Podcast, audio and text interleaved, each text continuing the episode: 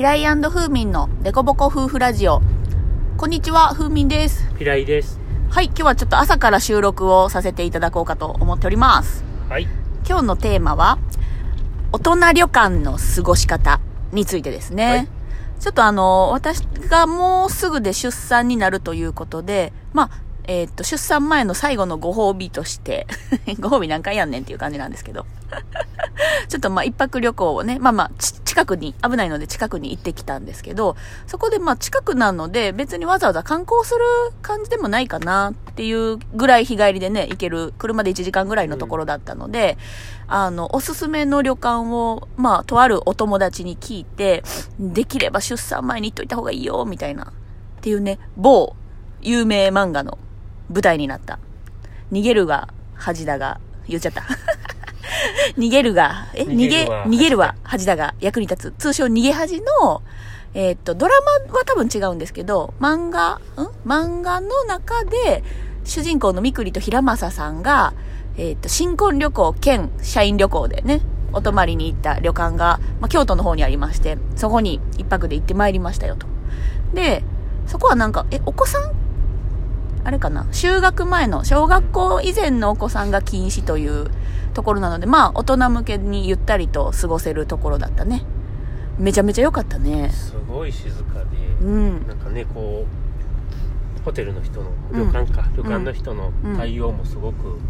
良そうくて、。丁寧やった居ね。心地が最高やったよね、こね、なんかこう、お客さんをお迎えする場の、まずフロントからして畳があって、そこにこう、正座して、いらっしゃいませって言ってくれるっていうね。まさかの高待遇ということでね。そんな、お迎えられたことないもんね、う。普段ね。うん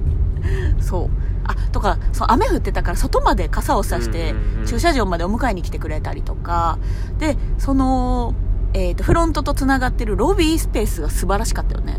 うん。うんロビーの居心地最高やったね。ねえ。なんかこう、窓、大きい窓、窓というか、なんやろ、ベランダベランダじゃないね。庭、庭庭をこう見ながらカウンター席があって、で、そこでこう窓ガラス沿いに、違う違う、越しに。越しに見える、まあ、日本庭園みたいなのがこうあしらわれていて、で、そこの緑とか、あとちょっとしたこう川みたいなのを見ながら、カウンターに座ってぼーっとする時間もできるし、で、まあ、なおかつそのドリンク、フリードリンク的なね、のが、えっ、と、まあ、ただのフリードリンクではなくて、ちゃんとこう、豆からウィーンってやる。一人ずつウィーンってできる。なんていうああいうの。豆じゃなく、あのあれかプレッソみたいな、はいはいはいはいあんなのちょっと質のいいやつがはいはい。バリスタみたいなやつね。ううんんうんうん。それがなんか2種類置いてあって、コーヒー好きにはたまらんのではないかっていうところと、まあ、あとはそういう紅茶とかハーブティーとかも置いてあったりとか、あとなんとですね、アイスが食べ放題なんですよ。しかもただのアイスじゃないんですよ。ハーゲンダッツですよ。まあ、そんな食べ放題言うてもね、一泊二日やで、1個か2個ぐらいしか食べられへんやろうけどね。そうそうそう。で、ハーゲンダッツだけじゃなくて、そこのまあ地産地消の、えっ、と、和菓子で作られたアイスっていうのも、まあ、2種類から選べるというところでね、満喫させてもらいました。両方食べましたよ。めっちゃ食べてたもんねめっちゃ食べた晩ご飯前やっていうのに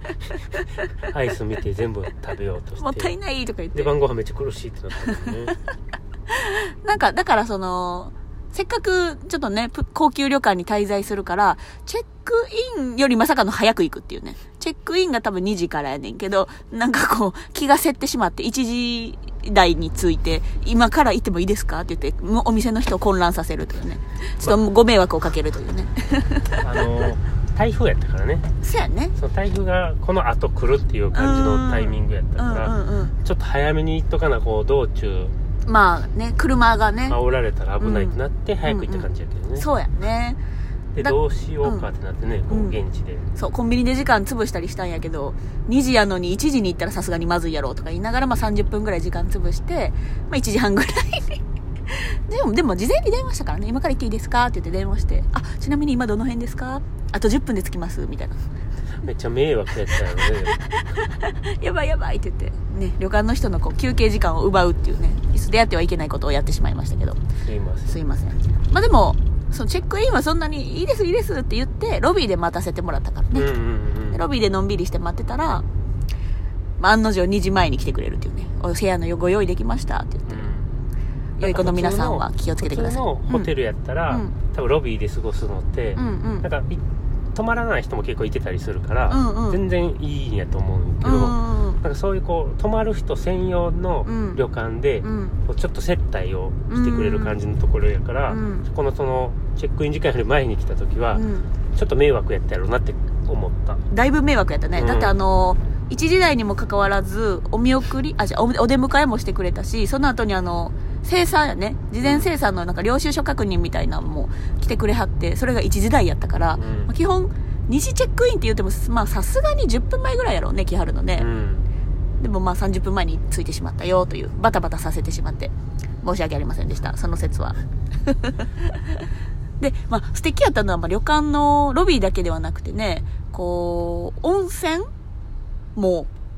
まあえっと、私たちは、えっと、部屋付き露天風呂がついてないお部屋だったので、さぞかし部屋付き露天風呂のある部屋は豪華なんだろうなと思いながら、あの、大浴場の方ね、利用させてもらったんやけど、大浴場も、えっと、大浴場と露天風呂が両方あって、そこもなんかこう木で統一された、すごく大人なシックな空間やったね。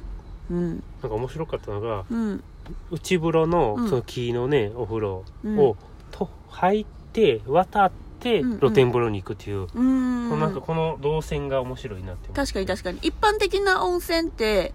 なんていうか、プールサイドじゃなくて、うんお風呂サイド、うん。お風呂サイドのこうタイルのところをこうバーって伝ってドア開けて、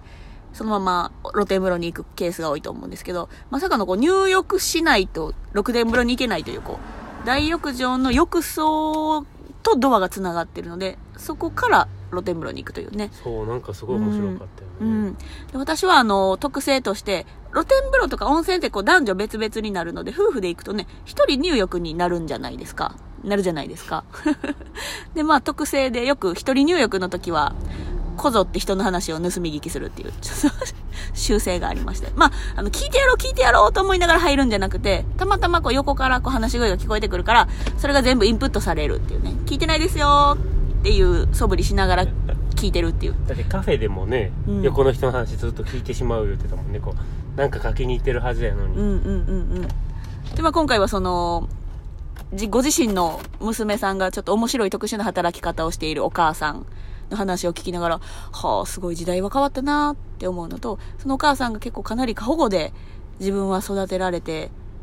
どんな働き方してたの？あ、その、えっと、娘さんは某専門職についてはる、あ、某専門職で結構高キャリアっていうのかな、まあ、高所得の専門職についている、にもか、ついていたにもかかわらず、まあ別の、なんかこう、アーティストとして生きていきたいっていう夢があったらしくって、そのイスラエルで普段は生活をしているんやと、そのアーティストとしての道を極めるために。うん。でもそのアーティストの職だけではやっていけないから、その高所得の見込める日本に年に1回ぐらい帰ってきて1ヶ月ぐらい滞在して、連続でそのアルバイトをしてお金ができるだけ稼いで、で、また稼ぎ終わったらイスラエルに帰るって言ってて。いい働き方やね で、まあまあ娘さんやから、うん、女性の方なんかな。だからこう、まあ夢を追いかけながら、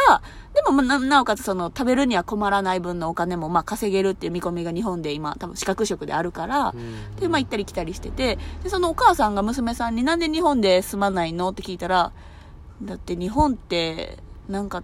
もうつまらんやんって言って。なんかもうちょっと面白い国になれば住んでもいいよ、みたいな。なんか外国人の人が言うセリフやなと思って。ほんまに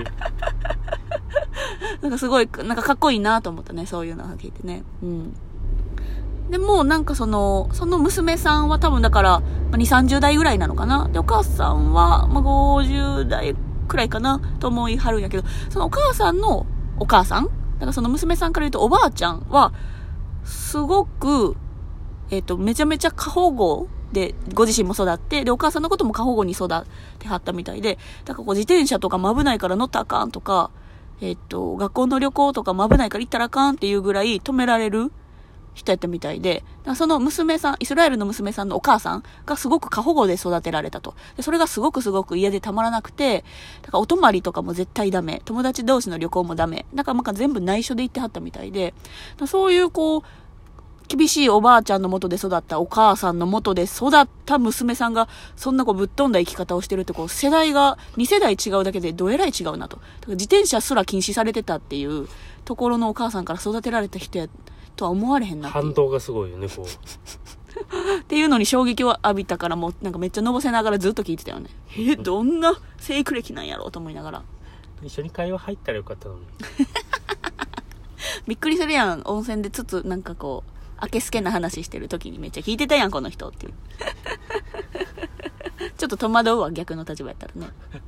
まあ確かにびっくりするよねびっくりする。めっちゃプライベート情報やからね、しかもね。そう。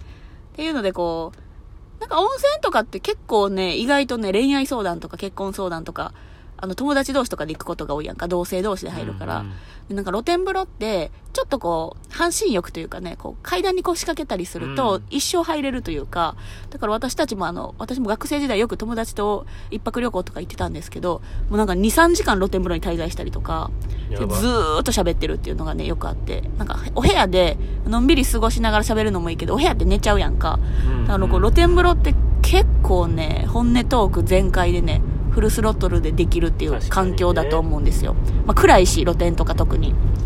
顔も見えないやんか。うんで、こうなんか開放感溢れるやんか。